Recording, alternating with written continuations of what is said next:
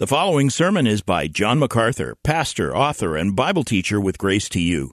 If you've never contacted Grace to You, we want to send you a free booklet by John titled Defeating Discontentment. It gives you seven practical principles that will help you face setbacks and difficult circumstances and experience contentment even when life turns upside down. Request your free booklet titled Defeating Discontentment by writing to defeating at g t y dot org. That's defeating at g t y dot org.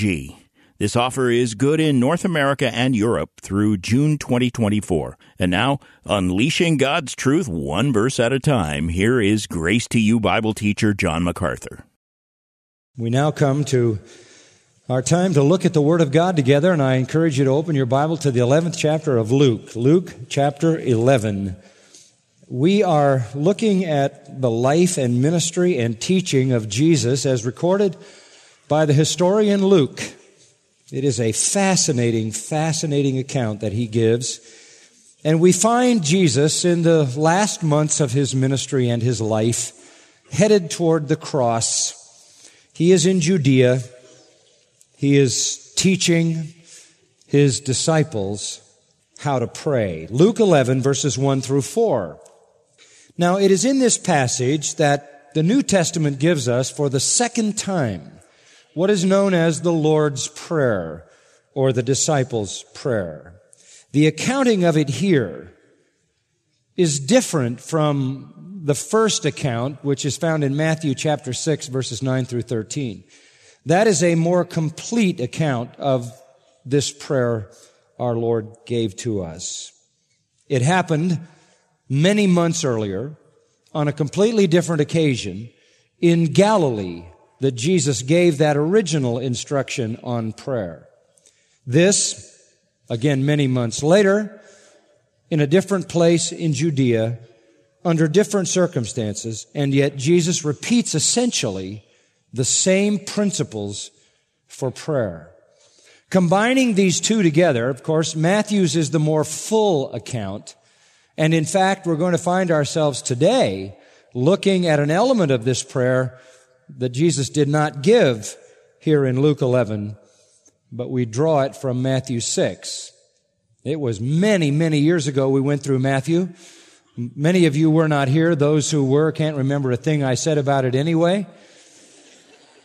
We don't want to pass this prayer without inserting in it elements from Matthew's account, so we get the full text. Verse one of Luke eleven gives us the setting. It came about that while he was praying in a certain place, after he had finished, one of his disciples said to him, "Lord, teach us to pray, just as John also taught his disciples." Jesus prayed regularly, prayed constantly to the Father, and he prayed very differently than anything these Jewish people had ever heard. He prayed differently than the scribes and the Pharisees, the rabbis, and the lawyers, the law experts. He prayed differently than the Sadducees. He prayed differently than the common people who took their instruction from the leaders of Judaism. They prayed repetitious prayers, vain, empty, repetitious prayers, ceremonial prayers, ritual prayers. Jesus didn't pray that way at all. And so, on this occasion, one of the followers of Jesus, recognizing after having heard Jesus pray that he didn't know how to pray like that, and neither did the rest, said to Jesus, "Lord, teach us to pray." John the Baptist had to teach his disciples to pray because in this apostate form of Judaism, which is deviated from the teaching of the Old Testament so far, none of us really have been taught properly how to pray. John the Baptist taught his disciples to pray, and won't you teach us to pray? And so here again, the Lord rehearses the essential principles of prayer. This isn't just a prayer to pray or a prayer to sing, although it is often prayed and often sung, and that's fine. It is rather a framework for prayer. It is a way to pray. It is a method for prayer. It is a skeleton for prayer. It is a pattern for prayer. It is a model for prayer. It is how we should pray all the time, working our way through these great truths. He said to them, "When you pray, say, Father," or as Matthew puts it, "Our Father who art in heaven, hallowed be thy name. Thy kingdom come. And in Matthew's prayer, we would read here, thy will be done on earth as it is in heaven. And then give us each day our daily bread, and forgive us our sins, for we ourselves also forgive everyone who is indebted to us, and lead us not into temptation. And Matthew's prayer adds, and deliver us from evil, for thine is the kingdom and the power and the glory forever. Amen. Those are the components that should make up every prayer. Not just this prayer as if it were a formula to be prayed or something to repeat, which Jesus had just condemned in the passage in Matthew six, but rather this is a way to pray. Before we look specifically at the phrase which isn't in Luke, and if you want to look at it, you'll have to turn in your Bible to Matthew six ten, because it's there we find the phrase, thy will be done on earth as it is in heaven.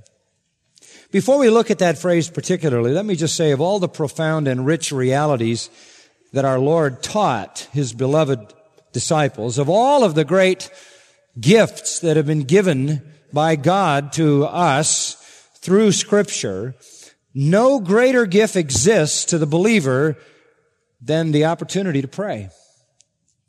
Because prayer for us is the access we have into the communion of God.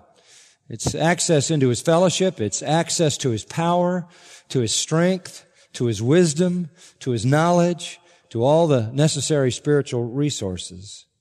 It's really the key that unlocks the treasure house of heaven.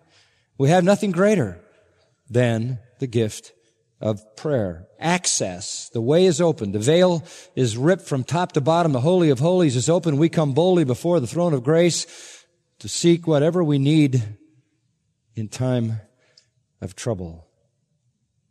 Matthew seven seven tells us about prayer. Here's what Jesus said, ask and it will be given to you.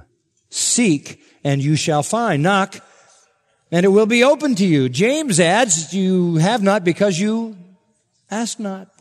Or you ask amiss to consume it on your own lusts. That's the wrong approach. In John fifteen, verse sixteen, Jesus said, whatever you ask the Father in my name, he may give you. In John sixteen, twenty-four, Jesus said, ask and you will receive that your joy may be full. In Matthew twenty-one, twenty-two, Jesus said, whatever things you ask in prayer, believing you will receive. And then that verse that we've sort of used as our key verse, John fourteen, thirteen, whatever you ask in my name, that I will do, that the Father may be glorified in the Son. If you ask anything in my name, I will do it. There is no greater gift than that. Ask anything, believing in my name of the Father. And if it brings glory to Him, you'll receive it. Marvelous promise. Incredible. We certainly don't deserve the meagerest salvation. We understand the prodigal's attitude who goes home in the story of Luke fifteen and says to his father, just make me a slave. I, I don't deserve anything. And the father says, forget that. Get a gold ring and put it on his finger. Get me the finest robe. Slay the fatted calf. Call everybody together. We're going to have a party like none has ever been held. This is the lavishness of God. And it essentially is what is given to us in prayer. The model prayer that our Lord gives us is a way to access everything we could ever need to the glory of God and to our spiritual benefit because it glorifies Him to bring spiritual blessing to His own. Everything we could ever need is accessible to us. And the question of all questions then is, Lord, teach us to pray. How do we put the key in the lock and open it up? Well, we know one thing, it isn't by vain repetition. It isn't by endless ritual, ceremonial prayers. How are we to pray? And here is the instruction. And at the heart of this instruction is a focus on God, and we've been saying that. Father looks at God as our source. Hallowed be thy name looks at God as sacred or holy. Thy kingdom come looks at God as sovereign. Thy will be done, God as superior, Lord and master.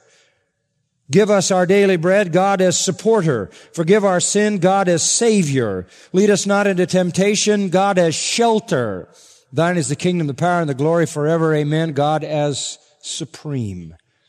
It's really about God. It, it isn't so much that we're trying to line up God with our agenda as we're endeavoring in our prayers to line up our lives with Him. When we understand the supremacy of God in praying, we have touched the blessed richness of true prayer. We have seen God as source, our Father. We've seen God as sacred, hallowed be thy name. We've talked about God as sovereign, thy kingdom come. And this morning we're going to look at God as superior. Thy will be done on earth as it is in heaven. And as I said, it's not in Luke. You find it in Matthew six ten. When we pray, we always begin with the acknowledging of the holiness of God, the acknowledging of the kingdom of God, that is to say, His eternal purposes, and the acknowledgement of the will of God. Beyond the hallowing of His person, beyond the honoring of His program, comes this concern for His will to be done. The believer who comes to prayer comes to God with a holy passion, and his passion is not about his own agenda. It's for the holy glory of God. It's for the advancement of the kingdom of salvation and the realization and manifestation of God's will. To put it simply, we want the will of God, which is always done in heaven, to be done in earth. To be done in earth. To whatever extent heaven can be brought down, that's our prayer.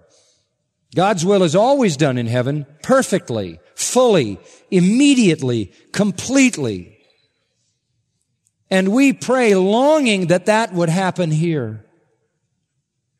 This petition indicates a heart that seeks God's glory, that wants what God wants. It's not personal. It's rather an expression of worship. And the best example of this I know is Jesus Himself.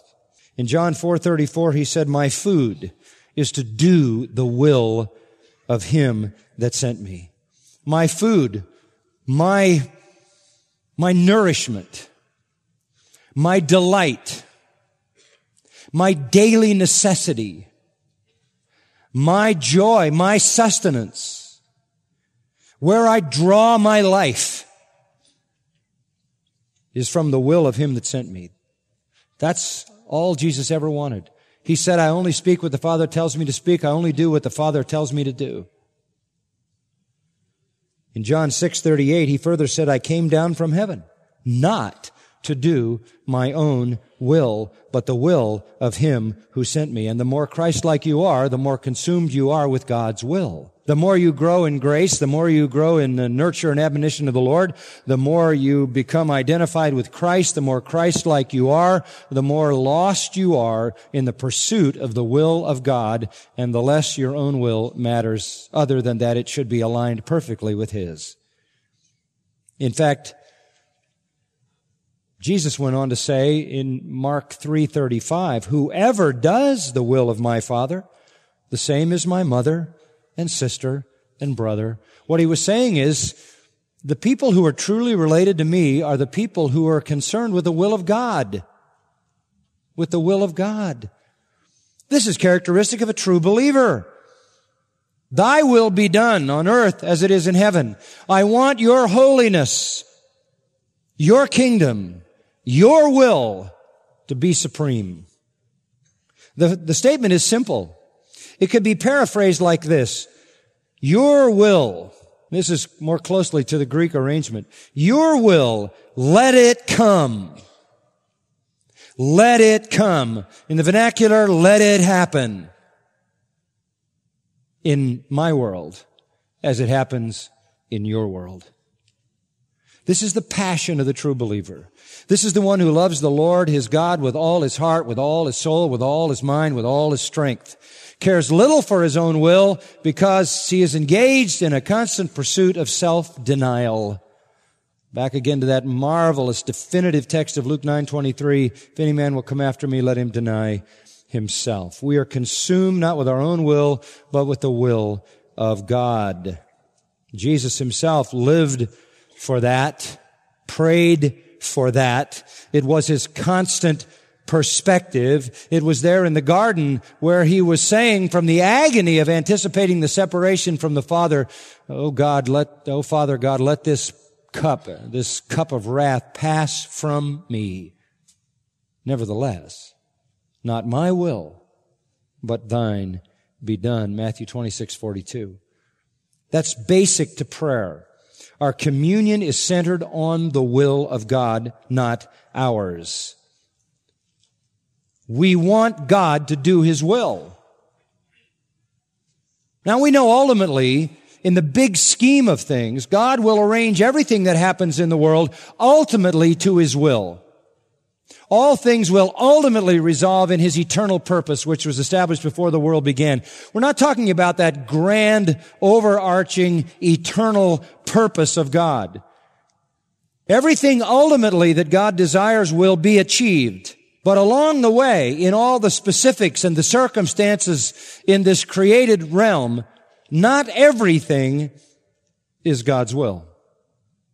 In fact, most of what happens in this fallen world is contrary to His will.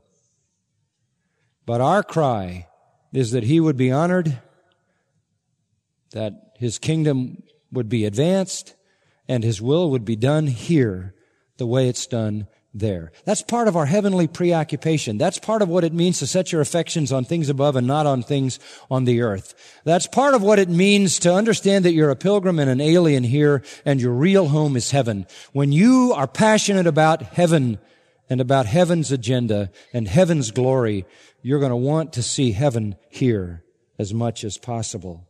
Now, I don't want you to get me wrong about this, so let me just say a few things about how this is easily misunderstood.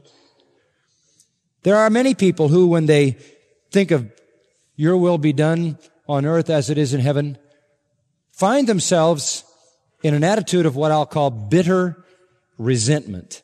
Bitter resentment. This prayer can take on a tone to some people to say, well, uh, I can't escape from the inevitable, so your will be done. Do whatever you're going to do. You're God. You're on the throne. You're going to do what you want to do. I don't like it, but I certainly really have no input. Your will be done.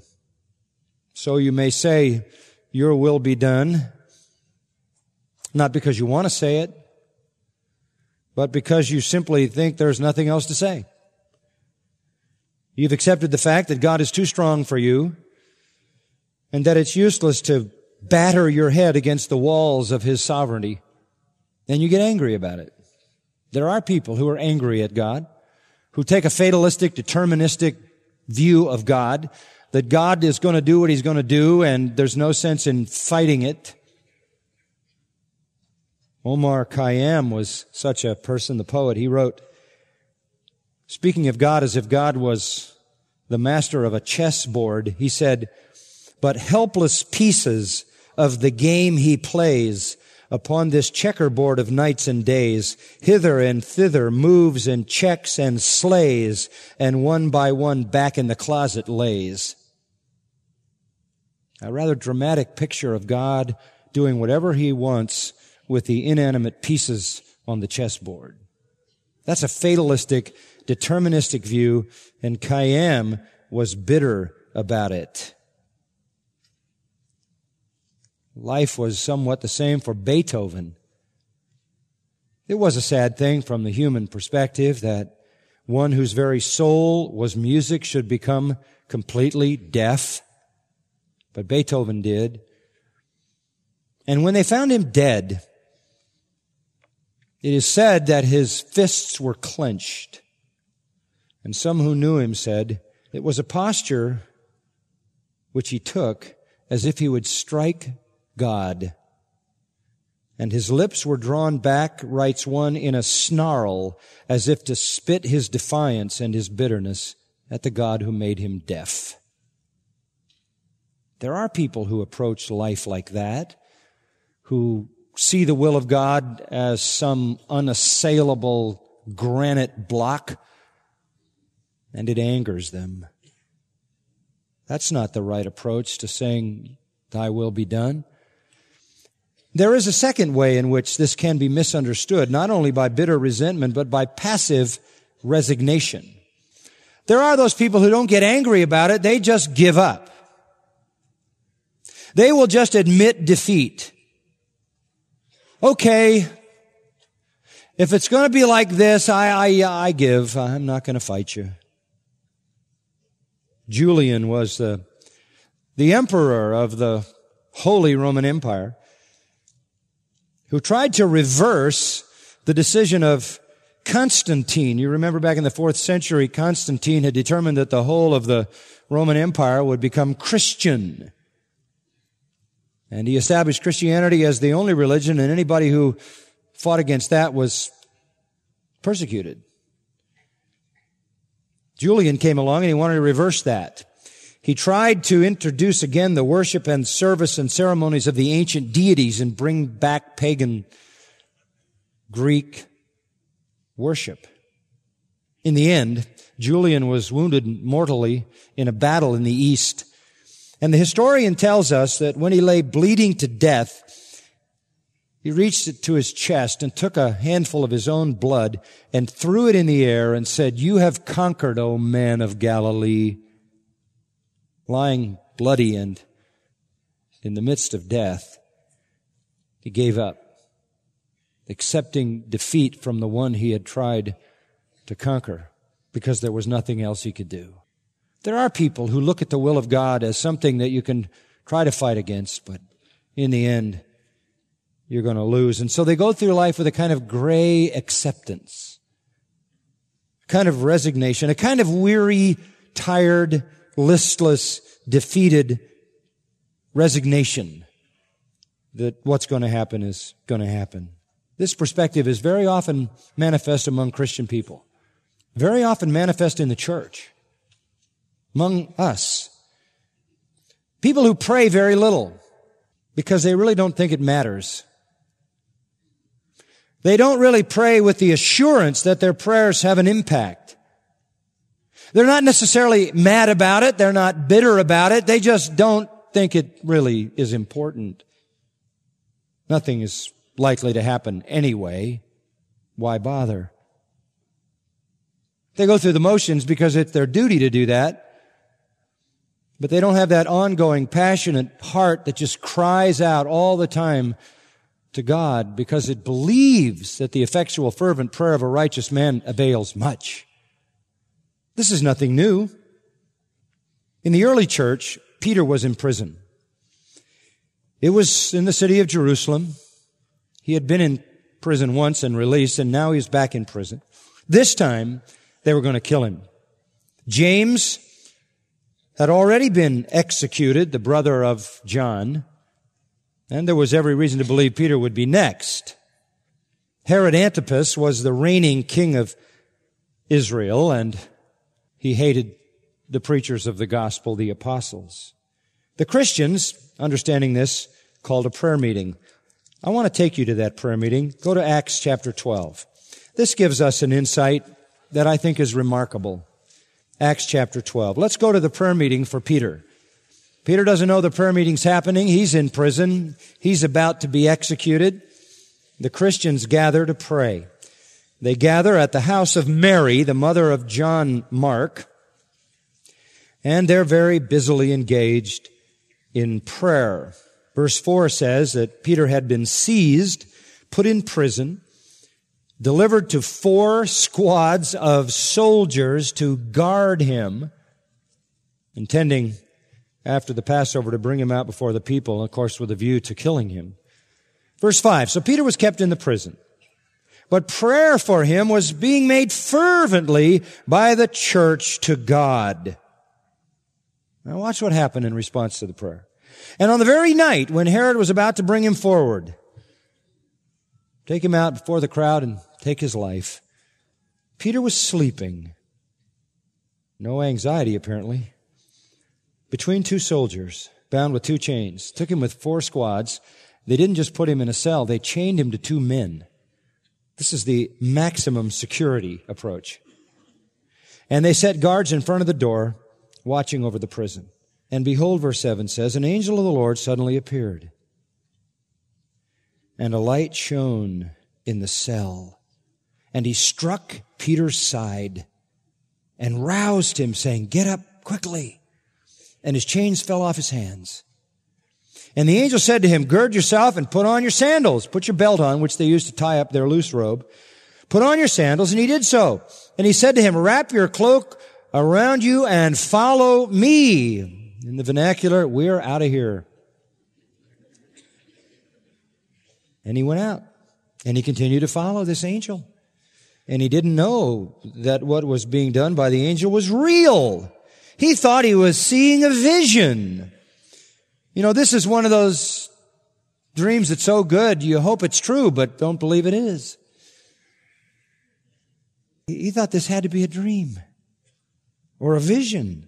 And when they had passed the first and second guard, they came to the iron gate that leads into the city, which opened for them by itself. And they went out and went along one street, and immediately the angel departed from him. Verse eleven, and when Peter came to himself, he said, now I know for sure that the Lord has sent forth his angel and rescued me from the hand of Herod and from all that the Jewish people were expecting. It's incredible, isn't it? The angel just comes in and takes him out.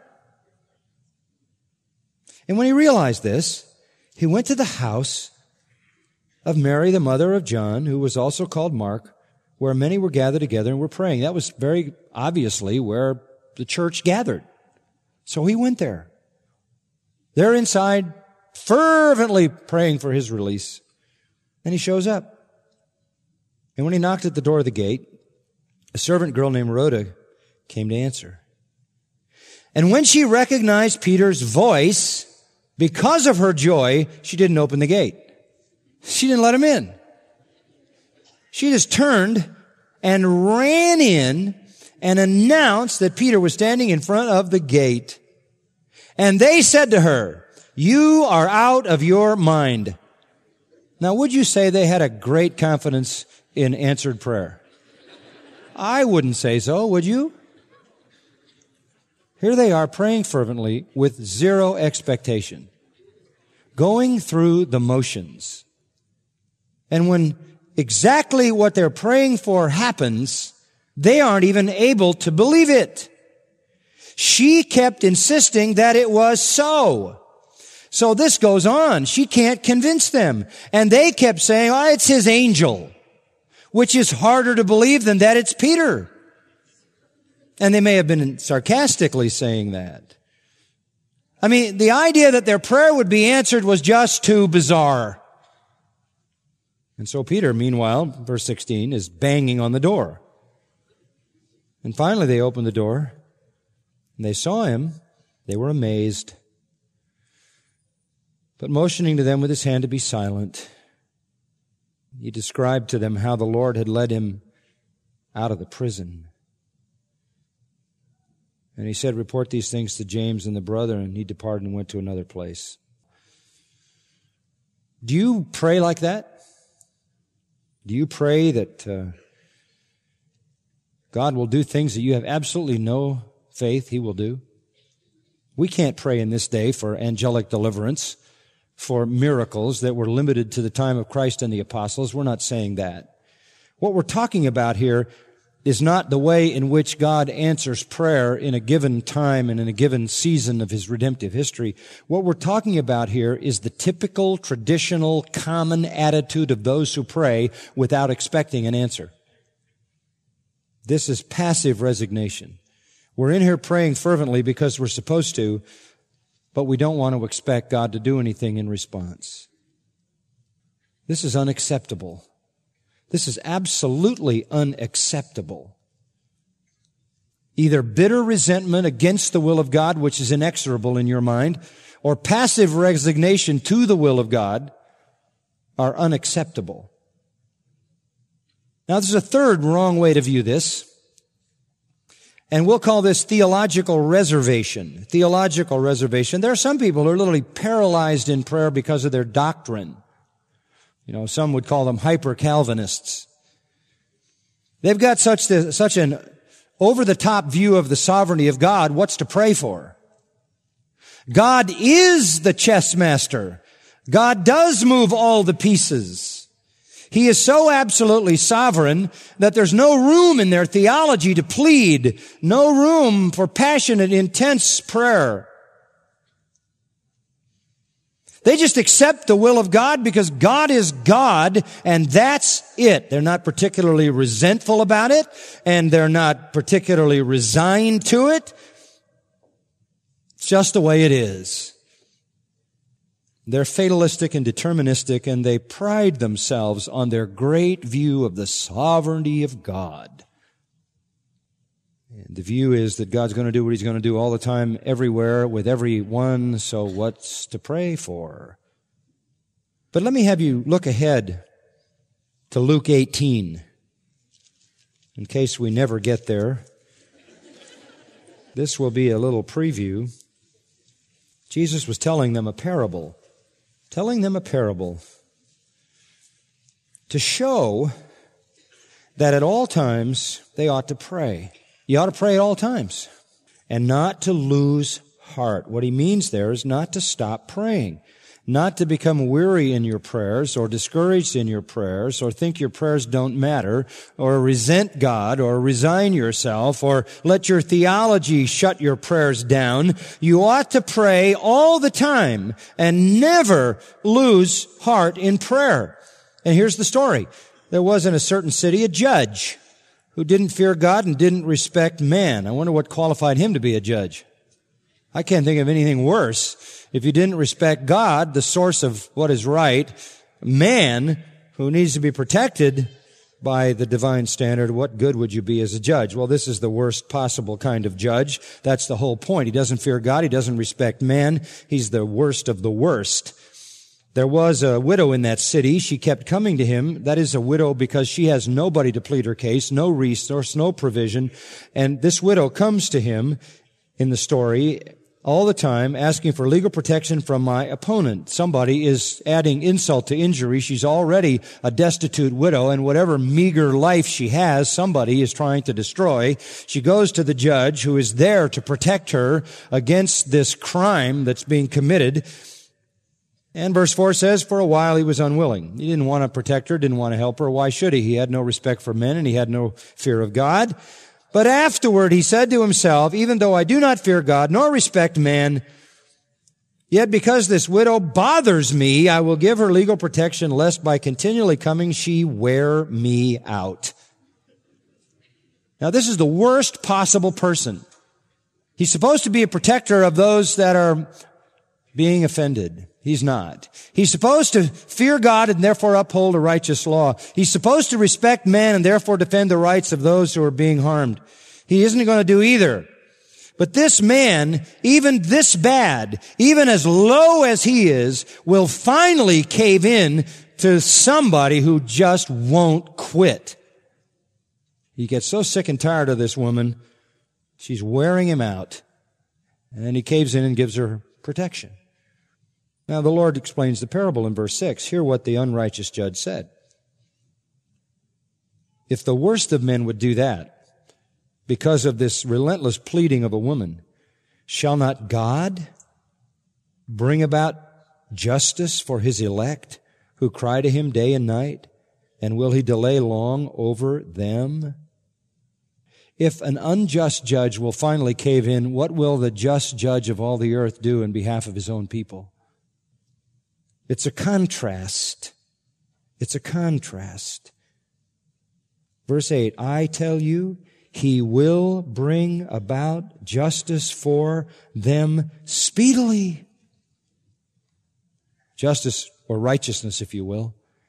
If you cry to God for what is righteous, he will bring it and bring it speedily. He's not like that reluctant judge at all. He's the very opposite of that. You can't just accept the way things are because of your theology. or because you're weary and resigned, or because you're bitter and resentful. You can't do that. You still have to pray, your will be done, and with none of those attitudes. You say, well, what should be our attitude? This may surprise you. It should be an attitude of rebellion. That's right, you heard the word, rebellion. You go to God saying, thy will be done, because you rebel against everything that is occurring that is not consistent with his will. This is praying with a certain kind of holy indignation. David Wells has an excellent statement on the nature of petitionary prayer. This is what he writes. What then is the nature of this prayer? It is in essence rebellion. Rebellion against the world and its fallenness, the absolute and undying refusal to accept as normal what is pervasively abnormal. The refusal of every agenda, every scheme, every interpretation that is at odds with the divine norm as originally established by God. He writes, as such, it is an itself an expression of the unbridgeable chasm that separates good from evil, the declaration that evil is not a variation on good, but its antithesis. In other words, we are saying, oh God, we know that everything in heaven is done according to your will. Everything here is not, and we would pray that it would be. You can never accept life as it is. You can never accept your circumstances as they are. You can never accept your sin the way it is. If you've done that, that is not a Christian view of God or life.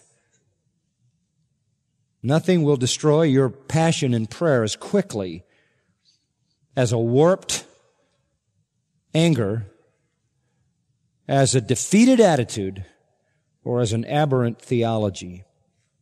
Go back to verse one.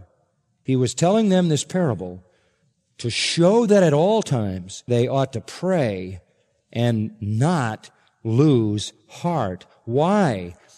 God, verse seven, will bring about righteousness for his elect who cry to him day and night. He will not delay long over them. He will bring justice for them swiftly, swiftly. That's how Jesus prayed. Matthew chapter twenty-six. Turn to it for just a moment.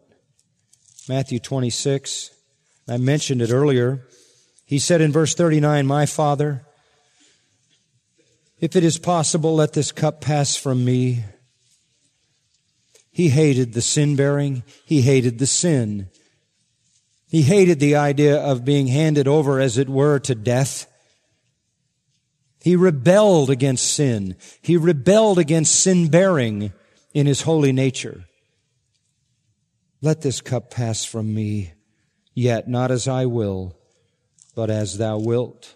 Verse forty, he came to the disciples, found them sleeping, and said to Peter, so you men could not keep watch with me for one hour.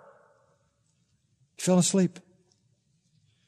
Verse forty-one, keep watching and praying that you may not enter into temptation. The spirit is willing, but the flesh is weak. He's saying to them, if you don't pray, you're going to enter into a temptation that will defeat you. And then he went back, verse forty-two, a second time and kept praying, Father, if this can't pass away unless I drink it, thy will be done. And again he came and found them sleeping, for their eyes were heavy. And he left them again and went away and prayed a third time, saying the same thing once more. And then he came to his disciples and said to them, are you still sleeping and taking your rest? And you know what happened. They came to the hour of temptation, and they fled.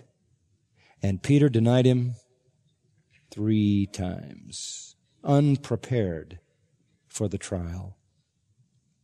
Jesus prayed constantly. Jesus. He prayed during the night before he selected the twelve.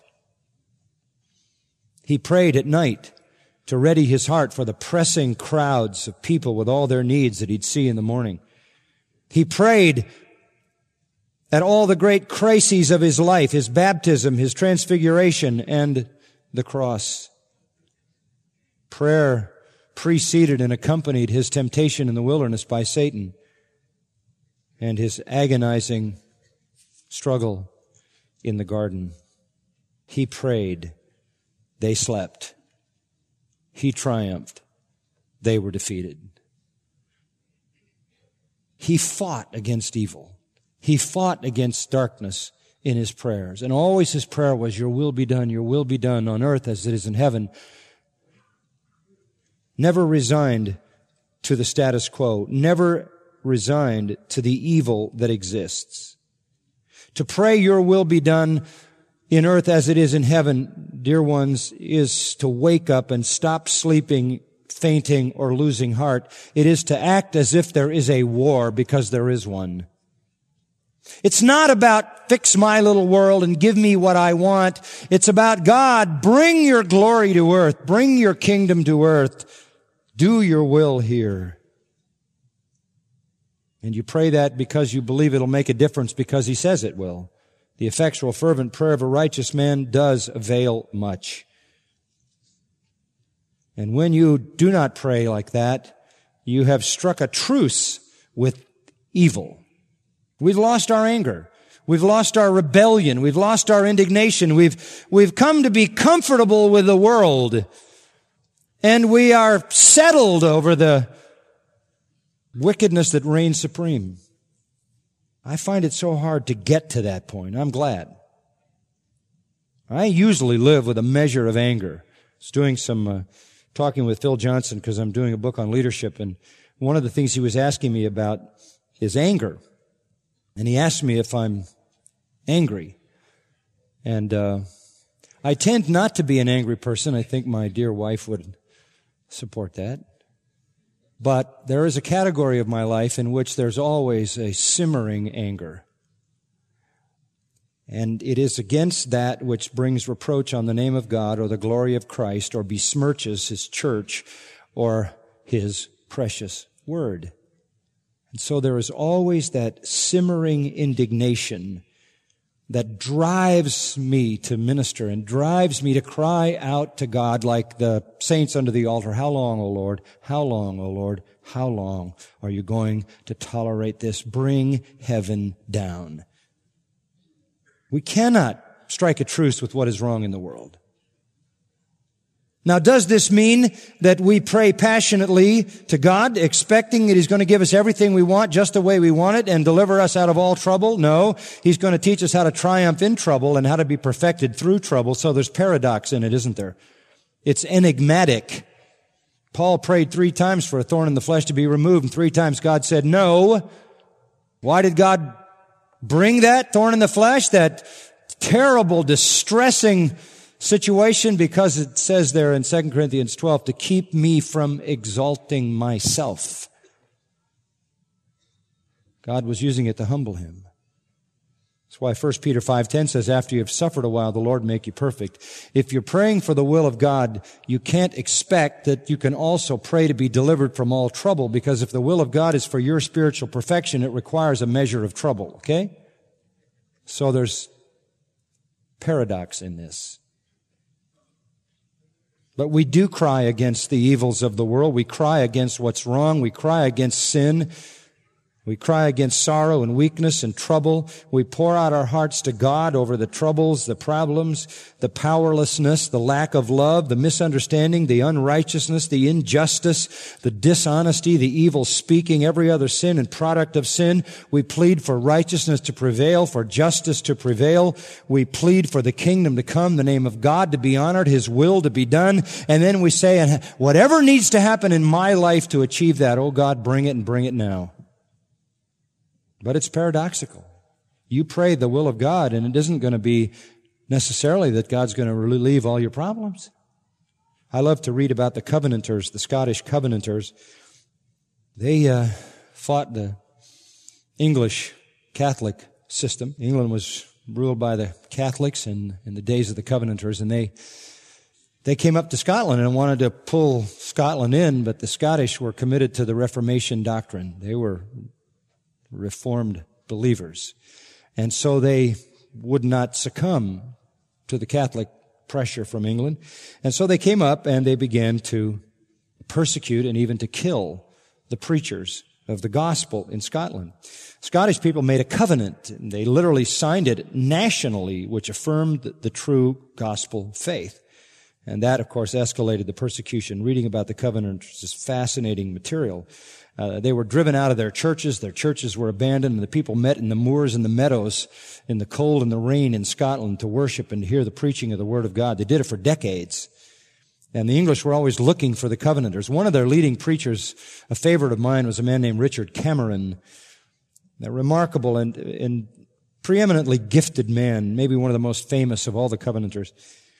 What they would do to these Covenanters if they couldn't find them was find somebody they loved and do some terrible thing to them. And they happened to find his son. They couldn't find him, but they got his son.